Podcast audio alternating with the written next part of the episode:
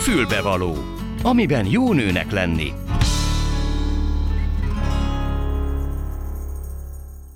Jó napot kívánok, tisztelettel köszöntöm Önöket a mikrofonnál, Gálildi. Három témát hoztam ebbe a mai műsorba.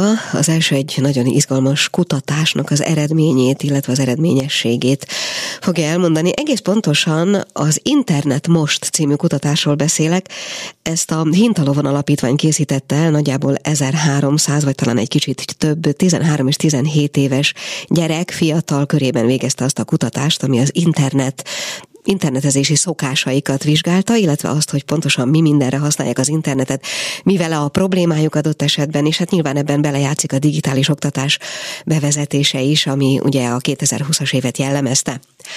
Azután az éppen korábban a reklámban elhangzott filmről hallunk majd egy kritikát Csákvári Gézától, a saját lifttel a pokolba című filmet ő már látta, írt is róla, és mi is meg fogjuk hallgatni a véleményét. Aztán a félkettes hírek után, hát hogy szokták ezt mondani, csak erős idegzetűeknek kínálom azt a következő beszélgetést, ugyanis Legát Tibor oknyomozó újságíró lesz ennek a fél órának a vendége, és egy csak nem 70 évvel ezelőtti gyilkosság sorozatról beszélgetünk, majd, előjáróban talán csak annyit, hogy 1953 és 54 között öt gyerekkorú lány, gyereklányt, ők is egyébként 13 és 17 évesek voltak furcsa mód, tűnt el Török Szent Miklósról, mindannyian gyilkosság áldozatai lettek. A nyomozás eredményeképpen akkor még 1954-ben kivégeztek egy akkor 20 éves lányt, Jancsó Ladányi Piroskát, illetve asszony volt ő, két gyerek édesanyja, akinek az édesapja egyébként két különböző szovjet katona volt, és bár nagyon sok lezáratlan, nagyon sok kibeszéletlen és tisztába tétetlen szál van ennek a nyomozásnak a során, vagy adódott ennek a nyomozásnak a során, úgyhogy többek képzeletét felgyújtotta, és azóta készült belőle egy könyv, Rubin Szilárd Apró Szentek című könyve készült belőle egy filmforgatókönyv, és két színház is bemutatta ezt a addigra már megérlelt történetet. 2015-ben a Katona József Színház az Ahol a farkas is jó címmel, és néhány évvel ezelőtt még a korábbi, tehát az előző Színház és Filmművészeti Egyetem egy rendező hallgatója is próbálkozott vele. Nos, a cikk sorozatot, szintén egy oknyomozás eredményeként készült cikk sorozatot fogom Legát Tiborral, aki ennek az írója volt, megbeszélni. Most tehát először nézzük a kutatást. Mi kell a nőnek? Egy fülbevaló. És német Barbara a vonalban a Hintalovon alapítvány képviseletében. Halló! Halló, jó napot kívánok! Jó napot kívánok, remélem, hogy jól halljuk egymást. Ugye itt arról volt szó, hogy Internet Most címmel végeztek egy kutatást, remélem, hogy jól mondtam, hogy nagyjából 1300 fiatal körében, vagy talán kicsit magasabb is volt a számuk, alapvetően az internet használatukkal kapcsolatban. Mi mindent kérdeztek tőlük, és miért volt fontos egyáltalán ez a kutatás? Igen, a kutatást ezt tavaly tavasszal készítettük, valóban így a vizsgált kamasz korcsoportban, ugye ez az a az a réteg, aki már önállóan fenn lehet az interneten, jogilag is, hogy úgy mondjam, hiszen a legtöbb közösségi média felületnek, Facebooknak, Instagramnak, TikToknak és társainak 13 éves kor az a, az alsó korhatára, ahonnan a gyerekek már önállóan regisztrálhatnak saját profillal, és hát ugye az már a kutatás tervezése közben alakult úgy, hogy, hogy elkezdődött a digitális uh-huh. oktatás tavaly márciusban, úgyhogy kiegészítettük egy kicsit ezzel a kérdéseinket. Arra voltunk kíváncsiak, hogy, hogy hogyan lehet igazából segíteni a gyerekeknek abban, hogy ők jobban legyenek az online térben, és e, e, ebben dolgoztunk mi együtt, vagy hát azóta is dolgozunk együtt a, a Telekommal, és, és hát mondtuk, hogy hát nélkülük erre nagyon nehéz választ adni, nagyon fontos, hogy minden őket érintő kérdésben kikérjük a véleményüket. Uh-huh.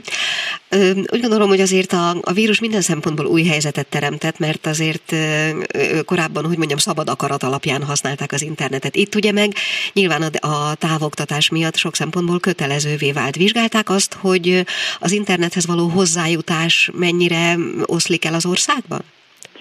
Igen, kitett erre a kutatás, és annyiban, hogy, hogy mennyire látják a gyerekek ezt fontos problémának az ő tájékozódásuk, oktatásuk területén. Ugye azért hozzá kell tenni, hogy ez egy online felmérés volt, tehát ebben a tekintetben nem azt gondolom, hogy nem ez a, nem ez a fókusz, legmérvadóbb válasz, Értem, hiszen azokat értek el, akik amúgy is az online térben vannak, de még így is látunk nagy területi különbségeket, és egyébként nem csak területi szinten, hiszen a kutatás egyébként település típusra, megyére és korosztályra volt és nemre volt reprezentatív, de hogy, hogy láttuk azt, hogy a, a, a lemaradottabb régiókban nyilvánvalóan, illetve a szakközép iskolákban, szakgimnáziumokban, szakiskolákban ez sokkal nagyobb problémát jelent. Ami ennél izgalmasabb volt viszont, tehát így a kutatás jellegéből adódóan az az, hogy, hogy, hogy mi az, ami zavarja a gyerekeket az interneten, így mondjuk a biztonságos használatuk szempontjából, szempontjából, és hogy egyáltalán mennyire érzik magukat ott annak. Azt láttuk, hogy minden ötödik gyerek mondta azt, hogy ő nem érzi magát biztonságban az interneten, és igazából ebben nem is annyira a, a kortárs zaklat, vagy hát az online zaklatás, bántalmazás az, ami ami nagyon aggasztja őket, hanem, hanem az, hogy, hogy nem tudják, hogy hogyan különítsék el a megbízható információkat, az álhíreket, a valódi megbízható, hát a tény alapú információktól, illetve a, a megbízható embereket azoktól, akik, akik mondjuk másnak adnák ki magukat.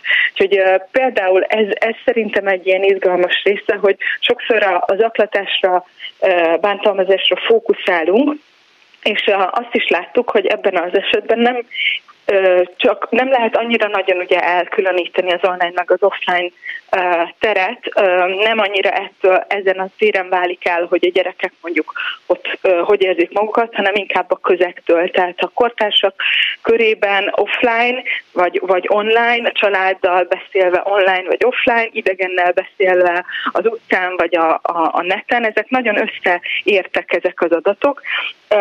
Tehát nem annyira az számított, hogy ez most az online térben történik.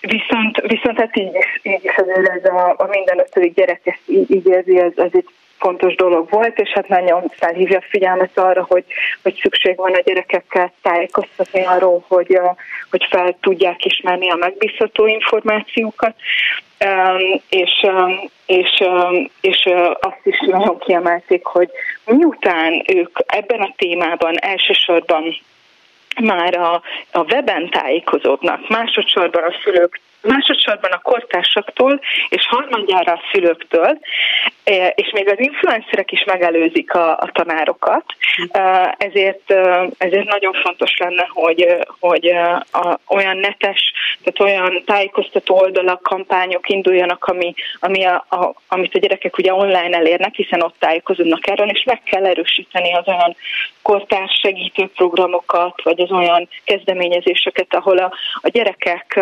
saját tudására építünk, hiszen ők is nagyon fontos információi forrásai valójában egymásnak. Igen, bocsánat, nekem én is elolvastam egyébként a kutatásnak az eredményét, és nekem meg az volt a meglepő, hogy amikor arról kérdezték őket, hogy a szüleik hogyan viszonyulnak az ő internet használatukhoz, akkor abból valami olyasmi derült ki, hogy elsősorban nem a tartalmat igyekeznek korlátozni, vagy felügyelni, vagy bármilyen formában egyáltalán figyelemmel kísérni, hanem kizárólag az interneten töltött időt.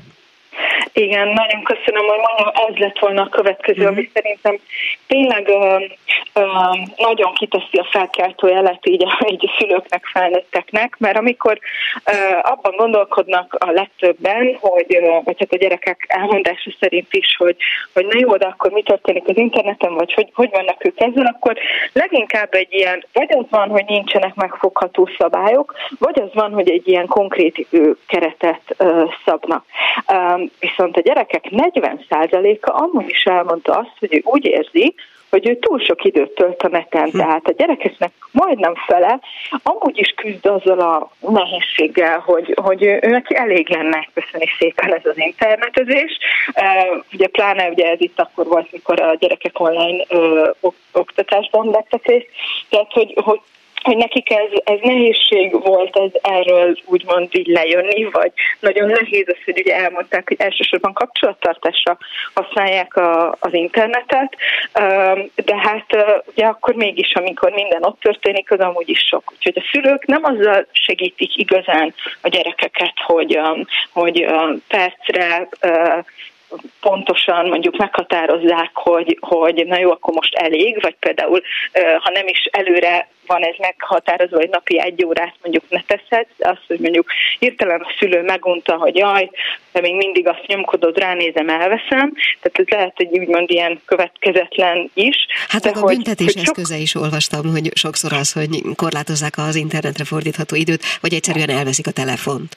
Igen, igen, uh-huh. igen, de az, hogy ott, ott egyébként mi történik, és hát mi magunk is tudjuk, hogy mennyi igen. mindenre használjuk az internetet, ott vásárolunk, bankolunk, nem tudom, e-mailezünk, dolgozunk, kapcsolatot tartunk, és minden szórakozunk, videót nézünk, és a gyerekek ugyanezt csinálják, és csak a szülőknek egy töredéke volt az, aki, aki igazán érdeklődést mutatott a gyerekek élményei szerint, elmondása szerint, afelé, hogy ott, ott valójában mivel töltik az időt, hogy, hogy miket követnek, igen, a tartalomra vonatkozóan, és hogy, és hogy, hogy az is egy érdekes összefüggés volt, hogy, hogy minél többet tehát, hogy nagyon sok gyereknél, nagyjából 20%-a a gyerekeknek mondta azt, hogy egyáltalán nem beszélnek erről az egészről a szülőkkel.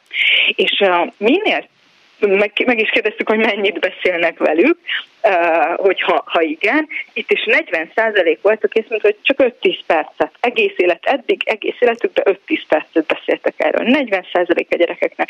És amikor, a, a, amikor néztük, hogy aki a magasabb olyan válaszokat adott, hogy ők több időt töltenek vele, hogy ott mivel függ össze a válasz, és azért, hogy minél többet beszélnek róla, annál inkább előjön az, hogy ott mit csinál, hogy hogyan el, vannak ott a beállításai, és így tovább. Tehát amikor először minden, minden, úgy tűnik, hogy mindenki onnan indul, hogy így a keretek, hogy egyáltalán így mennyi, mennyi idő, amit ott tölthet, de, de, de a minőségi kérdés az már csak sokkal később, és hát nagyon ritkán kerül uh-huh. elő. Hát nyilván akkor ez azt jelenti, hogy van ezzel kapcsolatban tanulni valónk a szülőknek, nagyszülőknek, nem tudom, felnőtteknek is a gyerekeink internetet, internetezési szokásait illetően, és hát nyilván először nekünk kell egy kicsit jobban tájékozódni ezzel kapcsolatban. Halló? Igen, igen, igen. Nagyon uh, probléma az, hogy, hogy hát soka, sokszor felnőttként sem tudunk arra lehet, uh, nem tudom, teljesen tájékozott választ adni, hogy jó, hát akkor hogyan ismerjük fel pontosan az álhírt. Igen, nyilván erre gondoltam, hogy a saját viszonyunk a dologhoz tisztázandó még. Igen, így van, de az a jó hír, hogy, hogy egyre több leírás érhető el erről, azt gondolom így a, a az online térben. A Hintalovon oldalán is mi is magunk is készítünk ilyet, de egyébként a gyerekaneten.hu weboldalon, ami, ami a NMHH, tehát ugye a hatóságnak a, a hivatalos felülete, ott is nagyon sok információ érhető el erről nekünk is érthető módon, és hát azt is gondolom, hogy, hogy együtt tanuljuk ezt, fontos, hogy ipar. Ez aztán tényleg egy olyan kérdés, ahol partnerként együtt vagyunk jelen a gyerekek és mi. Van, amikhez ők jobban értenek, van, amihez mi jobban értünk, értünk, ne gondoljuk azt, ez nagyon fontos, hogy jaj, hát úgyis um, elszalad itt, a, itt fölöttünk az idő, nem tudunk, az az érzés van bennünk szülőként gyakran, hogy nem tudunk lépést tartani a trendekkel, az az applikáció, amit ma kitanultam, hogy akkor mi történik, ott már holnapra ciki lesz, és már nem használja, um, és akkor meg miért tanultam bele. Úgyhogy ez, ez nem szabad feladni, változnak az idők, de, de nagyon fontos az, hogy az a, az a kommunikáció, az a tájékozódás, a kritikai érzék, a, a forrásoknak a, a csekkolása, a egyes, egy, egyáltalán az emberi helyzetek kezelése, hogyha ráír valakire egy idegen, ez ugye pont azért is mondom, sokszor nem tér el attól, ami, ami amúgy is az offline térben is ott van, úgyhogy, úgyhogy higgyük el, hogy kompetensek vagyunk, és nagyon sok mindenbe tudunk a gyerekeknek segíteni, attól még, mert vannak akár mondjuk technikai hiányosságaink, úgyhogy ne nem féljünk együtt átbogarászni akár a, ezeket az oldalakat, vagy a biztonsági beállításokat. Különösen ezek az utolsó mondatok voltak nagyon fontosak, de hát magát, maga az egész kutatás is, úgyhogy bátran nézzünk utána. Német Barbarát hallották a Hintalovon Alapítvány képviseletében. Köszönöm szépen, viszont hallásra. Én is köszönöm, viszont hallásra. A Klubrádió női magazinja tényleg fülbevaló. És már is itt van a vonalban Csákvári Géza, aki pedig a saját lifttel a Pokolba című filmet látta, és most mesél róla egy kicsit, remélem. Halló! Halló, igen, itt vagyok. Szia, no, akkor hallgatunk. Én sajnos nem láttam a filmet, csak ami elérhető volt belőle, e, úgyhogy rád marad a dolognak az ismertetése, kérlek szépen. Hát ugye ez a, ez a film, a, amelynek sajátos a magyar címe, az a saját a pokolba, mert ez egy, úgy gondolom, ez egy ilyen horrorfilmnek a, a, a, a, a címe lenne, az angol a Next Door, tehát a, ami a szomszéd lenne, tehát tulajdonképpen egy szomszédról van szó, illetve egy Daniel nevű sztárszínészről, akit meglepő módon Daniel Grüll alakít, és ő is rendezte a filmet, ez az első rendezése, és menne Londonba egy, hívják egy castingra, egy szuperhős film szerepre, de mivel a sofőr, a hivatalos sofőr, akit küldtek az túl korán érkezik, és akkor beugrik a, a inkább elküldje a sofőrt, azt mondja, hogy kimegy később taxi, és beugrik a kedvenc sarki teivójába, ami egy olyan késdobáló kocsmát kell elképzelni, és akkor ott van egy idősebb férfi, aki beleköt. És akkor ez az egész film e, ebben a kocsmában játszódik, illetve annak a környékén. Tehát mondjuk úgy, ez egy ilyen erősen kamaradarab, és viszont számos meglepetés van benne, amit viszont nem biztos, hogy érdemes lenne lelőni. Nyilván, de, a, de azért, a, ha ez két ember között játszódik, akkor nyilván nagyon erős színészi játékra van szükség. Erről mi a véleményed? Hát mondjuk úgy, hogy tehát az, hogy ugye ez a Daniel első rendezése, és nagyon sok szempontból önmagát karikírozza ki, ez elviszi a hátán a filmet. Tehát, hogyha nagyon kritikus szemben nézem, akkor né- néhányszor meg lehetne emelni a, a szemöldököt a logikai hibák miatt, meg az, hogy ugye ezt már nem hiszem el, mondjuk azért meghökkentő mese, meghökkentő mesében meg ugye engedékenyebbek vagyunk, hogy na, mégiscsak elhisszük, de van ebbe egy nagyon finom szál, amely a Daniel Bull egyszerűen önmagát teszi egy ilyen kicsit nevetség tárgyává, meg a, meg a saját karrierjét, meg a saját uh, munkáját, azt, hogy, azt, hogy ő uh, filmszínész.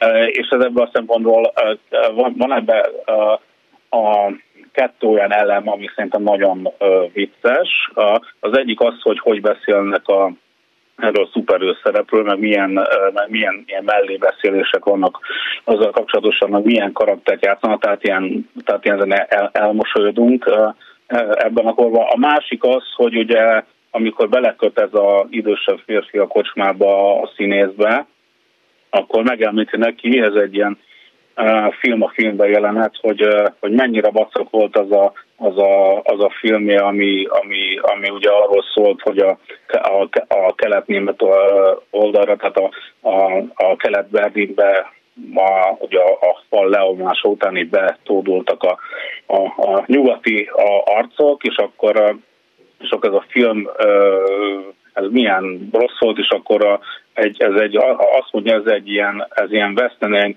nyugati gics, tehát hogy alapvetően még a saját legismer, egyik legismertebb filmjét is ilyen nevetségtárgyává teszi, Igaz, hogy ezt a filmben ez a szomszéd egy jó, úgymond, egy, hogy mondjuk, hogy első vonalas kommunistának néz ki, de hát ez egy ilyen, hogy mondjam, tehát ebből a szempontból igen, tehát színészileg önironikus, de, és, de próbál valamit mondani is, uh-huh. amellett, hogy egy megkökentő mese. És hangvételét vagy műfaját tekintve remondhatjuk, hogy ez egy vígjáték? Hát, na, akkor most el, sikerült előhoznod belőlem ezzel a kérdéssel a gonosz kritikus. Oké, okay. van a kettő és fél perced.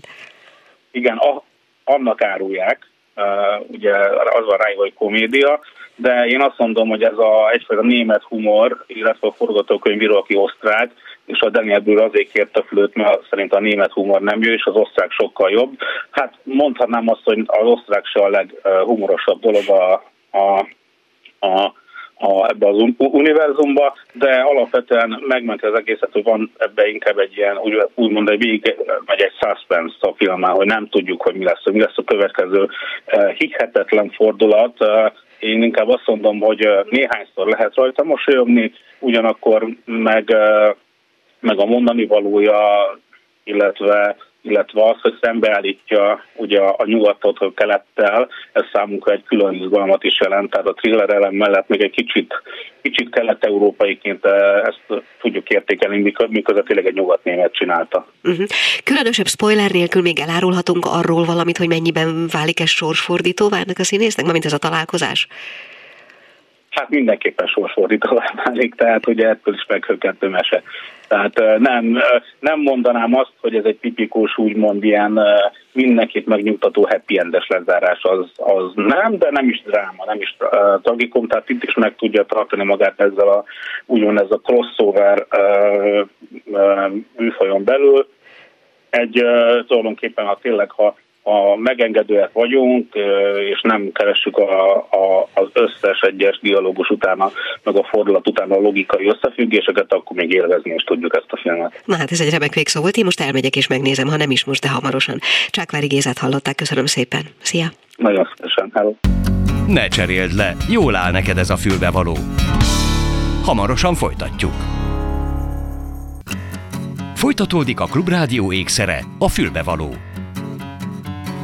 Vártunk Legát Tiborra, de közben megérkezett, és hát szegény nem tehet róla, hiszen a föld alattival volt némi konfliktusa, hát, ugye? Igen, igen, igen. Na hát hál' Istennek megérkeztél. Nem lesz ennyire vicces, amiről beszélgetünk, mert hát sőt azt javaslom, hogy csak erős idegzetűek hallgassák.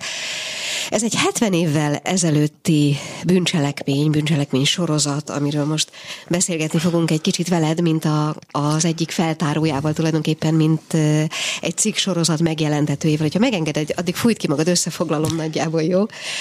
Ugye itt annyit tudunk, hogy 1953-ban és 54-ben Török Szent Miklósról eltűnt öt tinédzser lány, öt tulajdonképpen gyereklány, 13 és 17 év közöttiek, ha jól emlékszem.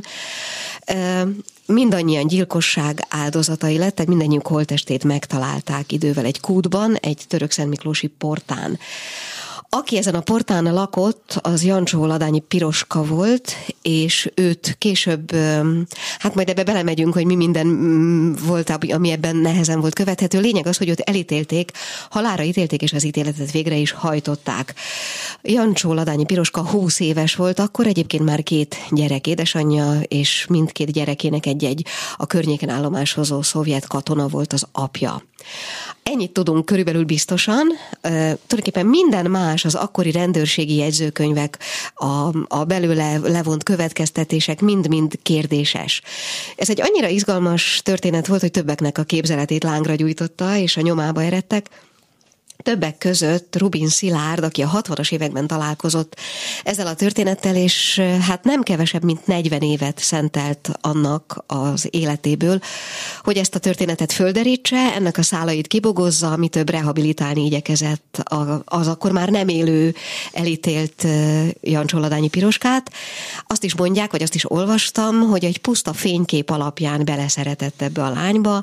Hát ez itt már lehet, hogy a bulvár része, de mindenképpen van egy ilyen szál is esetleg, és talán még annyit előjáróban, mielőtt itt elkezdünk erről beszélgetni, hogy aztán készült belőle cikksorozat, forgatókönyv, eh, Rubin Szilárd írásai nyomán az ő halála után összeállítottak belőle egy könyvet is, Apró Szentek címmel, amit egyébként nem lehet beszerezni, több hete próbálom, és nem megy. És végezetül készült belőle két színházi előadás is, Német Gábor minden adat és információ alapján írt belőle egy szövegkönyvet, amelyet 2015-ben az Ahol a Farkas is jó címmel bemutatott a Katona József Színház, és egy ennek az átiratát, vagy hát a, a hasonló anyagokból dolgozva született még egy előadás 2019-ben a Színház és Filmművészeti, az akkori Színház és Filmművészeti Egyetemen egy rendező hallgató munkájaként. Na, hát körülbelül ennyi a, a dolog, amit most így összefoglalólag el tudtam róla mondani, remélem kifújtad magad. Tehát még egyszer Legát Tibort köszöntöm hát a stúdióban. Én is köszöntöm a, köszöntöm a hallgatókat. Az, onnan kezdjük talán, hogy amikor te találkoztál ezzel a történettel, akkor ez számodra mitől volt izgalmas? Hát az az érdekes, hogy hogy, hogy találkoztam ezzel a történettel, ugyanis A Blick című bulvárlapban találtam egy cikket, vagy láttam egy cikket, híres magyar sorozatgyilkosságok, ez volt a címe, és hát, hát tulajdonképpen itt egy felsorolás volt, és ezek között szerepelt ez az ügy is. És tulajdonképpen engem, engem az egészben az lepett meg, hogy ott ugye ott volt az évszám, 1953-54, ami, hát hogy mondjam, egy olyan korszakról van szó, ahol még azt is igyekeztek eltitkolni, hogy, hogy bűncselekményeket elkövetnek emberek, hiszen a szocializmus építésébe az ilyen, ilyen dolgok, pláne, pláne ö, ö, hogy mondjam, kégyilkosságokat. Tehát, hogy ez, ez nagyon nem fért össze az akkori ö, rendszernek a, a propagandájával, és hát ez, ez volt az, ami felkeltette az érdeklődésemet, meg hát az, hogy tulajdonképpen semmit ezen kívül, ezen a három soron kívül, ami, ami tényleg csak annyi, hogy Jancsó, Ladányi Piroska megölt öt gyereket, és ezért kivégezték, tehát körülbelül ennyi volt a, amit írtak. És akkor hát igazából az volt a szerencsém, és az volt Szóval onnan tudhatunk viszonylag sokat erről az ügyről, hogy 1957-ben volt ez a rendőrségi szemle című folyóirat, ahol ahol, a, a, ahol a, a, egy egy rendőrtiszt megírta ezt a történetet bőven. Ez, ez mondjuk egy belső belügyi terjesztésű folyóirat volt akkoriban, de, de tulajdonképpen nyoma lett ennek, és elég... De bocsánat, egy rendőrtiszt, akinek honnan voltak az információi? Hát ő, tulajdonképpen ő is ebben a nyomozásban Aha. részt vett, ez egyébként, és pont erről is szólt a cikk elsősorban, hogy micsoda hibákat vétettek a, a, a, a rendőrök az egész ügyel kapcsolatban, majd ha lesz időre, akkor erre is kitérhetünk, de most, most visszatérve erre. Jó. Tehát, hogy tulajdonképpen 1957-ben viszonylag bőségesen ö, megírták ezt a történetet, tehát, hogy ö, majd utána 1965-ben megjelent a, a, akkoriban egy ilyen belügyi sorozat, megjelent a különböző esetleírásokkal, ami a 20 év a, a, a nép szolgálatában valami, ez volt a címe a sorozatnak, és a szocialista vagy a, a hogy mondjam, háború utáni rendőrség 20 évéről szólt, és a híres bűncselekményeket dolgozta föl, és itt is volt egy, hát egy ilyen, a, talán a legdurvább kötet az, ami, amiben kégyilkosságok dolgokról számolnak be, és hát itt is, itt is meg, tehát tulajdonképpen ennek a ennek a történetnek a leírása megvolt. Én ennyit tudtam az egészről, és akkor hát annyi, hogy miután olvastam ezt a rendőrségi szemlés anyagot, fölkeltette az érdeklődésemet, ugyanis például olyan dolgok is történtek, ami, ami, ami már ebből a rendőrségi cikkből derült ki, hogy a felháborodott lakók, a török Szent Miklós lakossága tüntetést szervezett. Azért 1953-ban tüntetést szervezni, ez gyakorlatilag akkor, hát én ez ilyen 2000-es évek közepén kezdtem el ezzel foglalkozni. Hát nekem ez felfoghatatlan volt, hogy hogy, hogy, hogy, hogy lehetett 1953-ban tüntetni Magyarországon. Arról, bocsánat, azt olvastam, hogy az a hírját, tehát találtak valakit a kukoricásban, egy szeretkező párt, vagy valami efféle, akiket bevittek a rendőrségre, és mivel úgy terjedt el a városban, hogy megtalálták a gyerekgyilkosokat, ezért aztán ott egy ezernél is nagyobb számú tömeg gyűlt össze, hát és hát ez van. ijesztő volt nyilván. Így van, így van, tehát hogy, hogy, hogy ez az eset is érdekes volt. A másik része pedig az volt, hogy, hogy ugye, ugye a vérvád igen. szerepelt ebben az egész dologban, ami, ami megint egy olyan, hogy, hogy, hogy, hogy, hogy mikor került ez elő, a tízes években beszéltek elő. Tehát az, hogy az ötvenes években ilyesmi még, még, még fölmerülhetett, az pláne úgy, hogy azért a második világháború után vagyunk, ez is, ez is egy ilyen nagyon, nagyon megrázó része volt, túl azon, ami egyébként meg történt. Bocsánat, ezt a vérvád dolgot is kérlek pontosítsuk, nem biztos, hogy mindenki pontosan tudja, hogy hát, arról van szó, hogy a lakosság körében elterjedt azt, hogy a, a, a zsidók ölték meg a, a, a gyerekeket, hogy a különböző... Zsinagógát újjáépítsék, vagy valami ilyesmit Hát igen, igen, igen, igen, igen, igen. Tehát, hogy, hogy ez, ez, ez, ez is pörgött. Úgyhogy ezek a dolgok megvoltak, és akkor, akkor kiderült az is, hogy a, a szolnoki levéltárban megvan ennek a, ennek az egész ügynek a, a nyomozati, illetve a bírósági anyaga, ezeket elolvastam, és akkor ott derült ki az, hogy amit a, elég vicces volt, hogy a, ugye az 57-es írásban külföldi így, így, így szerepelt, külföldi katonáktól volt Jancsó Ladányi Piroskának gyermeke, ami hát 1900 53-ban hát azért nagyon nagy variációk nem lettek, hogy milyen külföldi katonák éltek. Itt nem merték azt leírni, hogy, hogy itt a vörös hadseregnek bármiféle köze van a dologhoz. A, a nyomozati anyagban természetesen ez benne volt, sőt benne volt olyan lefoglalt fénykép is, amin vélhetően a, az egyik gyermeknek, a, mert két, két orosz katonától volt a két gyerek, az egyik katonának a fotója is. Uh-huh. Még esetleg tegyük tisztába, talán az még nem teljesen érthető, hogy hogy merült föl ebben a szovjet katonai szál. Már úgy értem, hogy a, a történetben, a kégyilkosság történetében. Tulajdonképpen ez, ez, ez, ez egy olyan dolog, ami, ami a mai napig nem, és valószínűleg ezt már soha nem fogja Igen, tisztázni senki, hogy, hogy ugye fölmerült az a, az a, az a dolog is, az a gyanú is, hogy nem Jancsó Ladányi Piros költe meg ezeket a gyerekeket, hanem ő csak kiszolgáltatta szovjet katonáknak, akik, akik aztán, aztán megölték. Tehát, hogy ezek, ezt az ő gyereket itt egyértelműen arról van szó, tehát, hogy, és itt jönnek a hátborzongató epizódok, ami, amiről ugye még nem is sejtettünk szót, hogy ezek, ahogy mondtam is, kégyilkosságok voltak, erőszaktevések voltak, és, és, és hát egy, egy, egy borzalmas háttere volt, és tulajdonképpen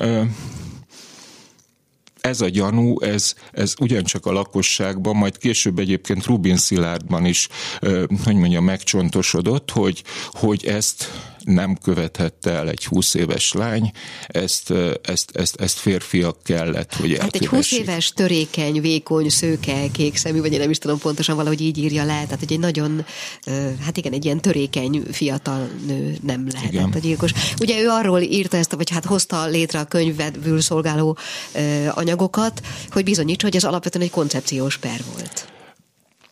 Igen, tehát Valószínű az, próbálta. tehát hogy én, én, én, én megmondom őszintén, tehát nagyon furcsa volt, mert én, én azt, hogy Rubin Szilárd ezzel foglalkozott, erről nem tudtam, amiben az a az a rossz, vagy az a szomorú, hogy amikor én ezzel elkezdtem foglalkozni, akkor Rubin Szilárd még élt. Igen. De én hát én nem, nem, nem tudtam, hogy ő, ő neki ez volt a, vagy a főművét ő, ő Hát 40 évet foglalkozott. Igen. És hát igazából, amikor, amikor a hagyatéka előkerült, akkor, és ugye ezek kiderültek, akkor tudtam meg, hogy ő, ő rengeteget foglalkozott ezzel az ügyel, de, de úgy is, hogy beszélt, beszélt a, a, a szülőkkel. Meg az a, akkor még ugye általa igen. elérhető hát igen, mert ő a 60-as, év, 60-as évektől Aha. kezdte el, tehát akkor még éltek, a, éltek az áldozatok szülei, sőt élt Jancsó Piroskának az anyja is, aki egyébként szintén vádlottja volt ennek hát a, sőt, az azt hiszem első körben őt is igen, halára őt is halára és ítélték. Igen, mint bűnsegéd igen. halára ítélték, majd utána, utána életfogytiglanra változtatták, és, és van egy olyan fotó is, ahol Rubin Szilárd egy mikrofonnal áll, vagy ül a kórházi ágyon, egyébként nagyon hamar a, a kórházba került az asszony, és ezek a felvételek nem kerültek elő, tehát nem... nem, nem. Nincs fölvett hanganyag, nem találtátok meg? Hát a nincs, nem találták meg, hát én, tehát Jó, a hagyaték gondozói, de ami ami valószínű, hogy ő ugyan újságíróként járt egyébként, mert ő a családi lapnak volt a, a munkatársa, és hát úgy mondjam, úgy mellékesen elment Török Szent Miklósra, ott a helyi Vörös Keresztről csinált egy cikket, és különben meg ezzel foglalkozott, Aha. akkoriban még az újságírók ezt így megengedhették magukat, hogy akár napokat lent töltsenek. És az a lényeg, hogy ő nem írta le az interjúkat. Tehát nincsen írott nyoma annak, hogy ő beszélt, tudjuk, hogy beszélt ezekkel az emberekkel, de, de újságírói munkát legalábbis, ha végzett is, annak nincs nyoma. Uh-huh. Ami egyébként, hát hogy mondjam, engem, mint újságírót borzasztóan elkeserített, mert, mert, mert, mert tulajdonképpen ő tudta ezeket tudott egy csomó olyan emberrel beszélni, akik, akik, akik közvetlenül, vagy közvetve érintettjei voltak ennek a dolognak. Ő ezt nem írta le, neki megvolt ez a, ez a hát már-már ilyen Dostoyevsky koncepciója erről az egészről, és ő egy nagy regényt szeretett volna írni. Egyébként amit írt, az, az, az ilyen szerintem irodalmilag valóban egy páratlan munka. Más kérdés, hogy ő ezt nem tudta befejezni. De Bocsánat, ami a lényeg, hogy, hogy, hogy, hogy nem. Tehát, hogy, hogy ő, ő nála például ez a szovjet szál, ez nagyon erős volt. Uh-huh. Viszont, jó, jó akkor nem, csak azt, még mindig, majd... Nem csak azért, hogy, hogy biztosan érthetőek legyünk, tehát még mindig, ugye nyilván én olvastam meg, te meg írtad, tehát nyilván azért a hallgatókat hozzuk olyan szempontból is képbe, hogy Ugye azt mondtad, hogy az akkori, és azt írtad te magad is, hogy az akkori rendőrségi eljárás hát legalábbis kívánnivalót hagyott maga után sok szempontból. Megmaradt, illetve hát fönt maradtak különböző dolgok, de azokat sem nem regisztrálták, sem nem vizsgálták, tehát nagyon sok minden tárgyi bizonyítékról egyszerűen nem vettek tudomást. Valójában ezt az ítéletet, ami alapján elítélték Piroskát, az egy a tanúvallomások, illetve az ős személyes, többszörösen megváltoztatott vallomása volt. Erről kérlek beszéljünk egy kicsit, hogy ő maga is mit mondott, illetve milyen, milyen ember volt, vagy mit tudunk róla? Hát amit, amit, amit talán a legfontosabb ebben az egészben, hogy Ugye ő az anyjával élt valami elképesztő nyomorúságos körülmények között. Az anyja neki utcaseprő volt, pontosabban a, a, a, a, a nagyanyja utcaseprő volt, és az anyja az pedig a 30-as években, hát szóval valójában soha, azt hiszem soha nem házasodott meg, több gyereke is született, több, több gyerek született halva, és, és tulajdonképpen ketten maradtak. És és ez a piroska kifejezetten jó képességű volt az akkori körülmények között. Tehát, tehát az anyja az írni, olvasni sem tudott, ő pedig olvasott, érdeklődő volt, és, és hát mondom, az adott körülmények között ebben a hallatlan nyomorúságban kitűnt igen. azzal az érdeklődéssel. Minden, hát ugye több helyen dolgozott is, és hát igazából elég hamar, hogy mondjam, felnőtté vált most abból a szempontból, hogy ugye, ugye 45 után ott egy ilyen kis helyőrség volt Török Szent Miklóson a, a Vörös Hadsereg részéről, és ő, illetve más lányok is oda rendszeresen jártak. Nevezhetjük ezt prostitúciónak is, de, de inkább én úgy mondanám, hogy, hogy gyakorlatilag... Az életben maradás eszközét Igen, igen, igen tehát igen. Hogy, hogy, hogy valószínű, hogy még az is akkoriban jó lehetett a számukra, hogy, hogy, hogy meleg helyen alhatnak. Igen. Tehát ezt, ezt nagyon nehéz. Persze nem is akarunk ítélkedni. Erről beszélni, mármint hogy, hogy egyáltalán hogy most milyen indítékok voltak Aha. hasonlók.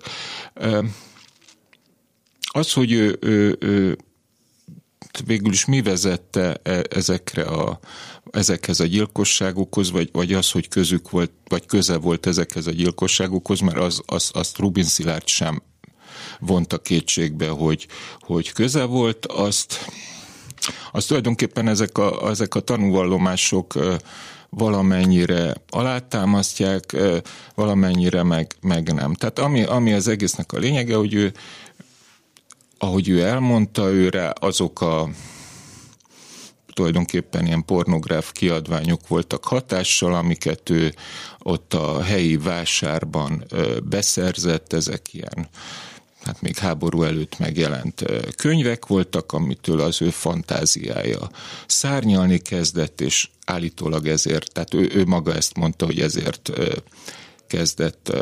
Azt is olvastam, hogy ez igen, ez beindította a szexuális fantáziáját, ugyanakkor volt egy rémes szégyenérzet az egész mögött, ami tulajdonképpen a gyilkosságnak közvetlen indítéka volt. Hát, hát maga, maga, maga az, hogy ez tulajdonképpen most, hogyha a tényleg, tehát azért azt mindig hozzá kell tenni, hogy itt a, az ő vallomását igen. vegyük figyelembe. Itt, itt, itt maga az, hogy ő maga szégyelte azt, hogy ő egy, egy, egy leszbikus cselekményt hajt végre. Igen. Most ezt nem tudom másképp mondani. Tehát ő emiatt szégyenkezett, hiszen ő neki közben rengeteg férfi kapcsolata volt, és neki ez volt a, a a, a, a, ez jelentette a szégyent, hogy ő ezeket a kislányokat hát szexuálisan ö, abuzálta. Ö, Térjünk vissza egy pillanatra még kérlek arra a többféle vallomásra, amit ő maga tett. Tehát az egyik szerint ugye e, azt hiszem az első az az is volt, hogy nem is ismerte be, hanem az orosz katonák. Persze, az or- igen, igen, de hát ugye most, és akkor itt jön be az, hogy ugye az első körben ő, ő abszolút az orosz katonákat említette e, meg. E, na most ezeket az orosz katonákat legalábbis a jegyzőkönyv alapján vagy nem találták meg, vagy amikor már amikor a gyilkosságok történtek, akkor már nem volt voltak Magyarországon. Magyarországon. Na most Igen. ez vagy igaz, vagy nem. Tehát ez olyan dolog, hogy, hogy, hogy, hogy az, hogy, hogy ez egyáltalán, hogy ezt a, a, a, a vörös hadsereg hogy vizsgálta ki, meg egyáltalán, tehát erről, erről semmiféle adat nincsen. Azt se tudjuk, hogy egyáltalán a magyar rendőrség kereste a kapcsolódást a, a, hadsereggel. Hát valószínű, mivel itt egy nagyon súlyos szerezni. bűncselekmény volt, biztos vagyok benne, hogy ez, ez, ez ennek a híre eljutott. Aha. Mert, mert hát hogy mondjam, szóval azért a, a, az oroszoknak se volt az érdeke, hogy, hogy egy ilyen lakossági probléma, hát hogy ez, ez ezért egy nagyon nagy horderejű dolog volt most amiket az ember hall, hogy, hogy, hogy azért általában ott tulajdonképpen egy simán nagyon lőttek valamiért egy katonát, hogyha úgy, úgy hozta a dolog, tehát hogy nem nagyon szórakoztak különböző tárgyalásoknak a lefolytatásával, de akkor is mm, ez, ez, ez, ez simán elképzelhető, hogy az egészet így a szőnyeg alá söpörték. Mm-hmm. De... Tehát, hogy ez volt az első tanúvallomás, amiben az orosz katonákat vádolta meg, és a másodikban már beismerte? Azt hiszem, igen. Talán. Azt hiszem, igen, én is úgy... És úgy... volt egy harmadik, ahol pedig a, az édesanyját is bűnrészesnek igen, állította igen, be, és igen, ez alapján ítélték így, így van, el. Így van, uh-huh. így van. Hát... Na most azért azt, azt, azt, azt tudni kell, hogy, hogy hogyan fogták el. Tehát Igen. az történt, hogy neki az utolsó áldozata, aki, ha jól emlékszem, már idősebb volt, tehát 20 éves volt, őt, őt folytogatta, és ő menekült el, és ő hozta oda a rendőröket.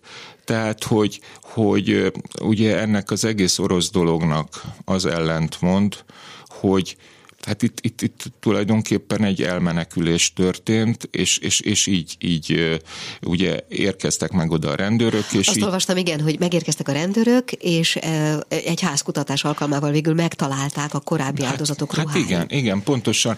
Tehát, hogy, hogy itt most megint az, az, azokról a mulasztásokról is érdemes beszélni, ami korábban volt. Tehát az, amikor eltűnt... Már rendőrségi mulasztásokról. Igen, rendőrségi igen. mulasztásokról van szó. Tehát amikor eltűnt mondjuk az első kislány, akkor Piroska abban a cipőben járt, amit tőle elvett. Hm. Semmi nem Senkinek tűnt. nem tűnt fel. Az öt ügyet külön kezelték. Tehát nem az volt, hogy, hogy összevonták volna az egészet, hanem minden, minden egyes esetben az volt, hogy hogy, hogy, hogy hát eltűnt a, a, a gyerek, biztos valahol elcsavargott, tehát nem vonták össze az ügyeket. Tehát ilyenek voltak, és valóban, amikor, amikor ez a házkutatás történt, akkor, akkor megtalálták azokat. Azt is olvastam, a... hogy, hogy a rendőrség úgy járt el, hogy még személyleírást sem kértek az eltűnt gyerekek szüleitől, meg ruhára vonatkozó leírást, meg semmit, hanem csak járt egy hangos autó igen. a városban, ami igen, igen, igen. mondott róla. Igen, és hát tulajdonképpen így, így, így alakult ki egy ilyen lakossági pánik is az egésznél, tehát a végén már tényleg az volt, hogy nem engedték ki a, a, a gyerekeket az utcára, egy hatalmas félelem volt, sőt annyira, annyira nagy volt ez a félelem, hogy én lementem akkor Török-Szent Miklósra, és beszéltem ott, akik ott éltek már az 50-es években, hogy, hogy hosszú ideig a gyerekeket ezzel ijesztgették ott. Tehát, hogyha rosszak voltak, hogy, hogy jön a piroska és elvisz téged. Tehát, hogy, hogy, hogy ez ennyire beivódott ott a, a, a köztudatba, de, de mondom, az egészben tényleg, hogyha csak a rendőrségi jegyzőkönyveket nézzük, akkor, akkor nem férhet ahhoz kétség, hogy ő követte el. Hm. De... Igen. Mondd, 70 év, mert csak nagyon kicsi időnk van már, csak 70 év távlatából, illetve te azért nem 70 év távlatából foglalkoztál vele, hanem hát nagyjából 10 éve? 15 éve mondjuk. Aha. Meg hát ugye Rubin Szilárd, aki a 60-as években kezdett el ezzel foglalkozni.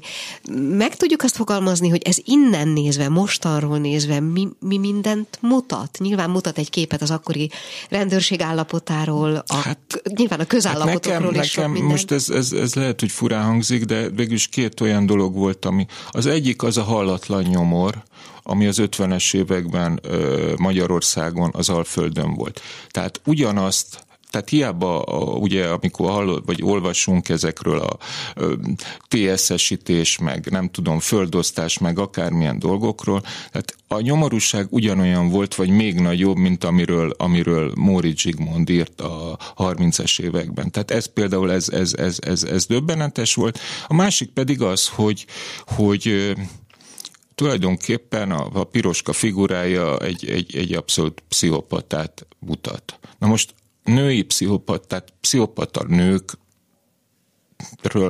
szinte nem is tudunk. Olvastam egyébként egy ilyen mondatot is, talán, ezt most meg nem mondom, hogy kinek a tollából, hogy az, hogy egy nő szexuális típusú gyilkosságot kövessen el férfi behatás nélkül, ez szinte lehetetlen.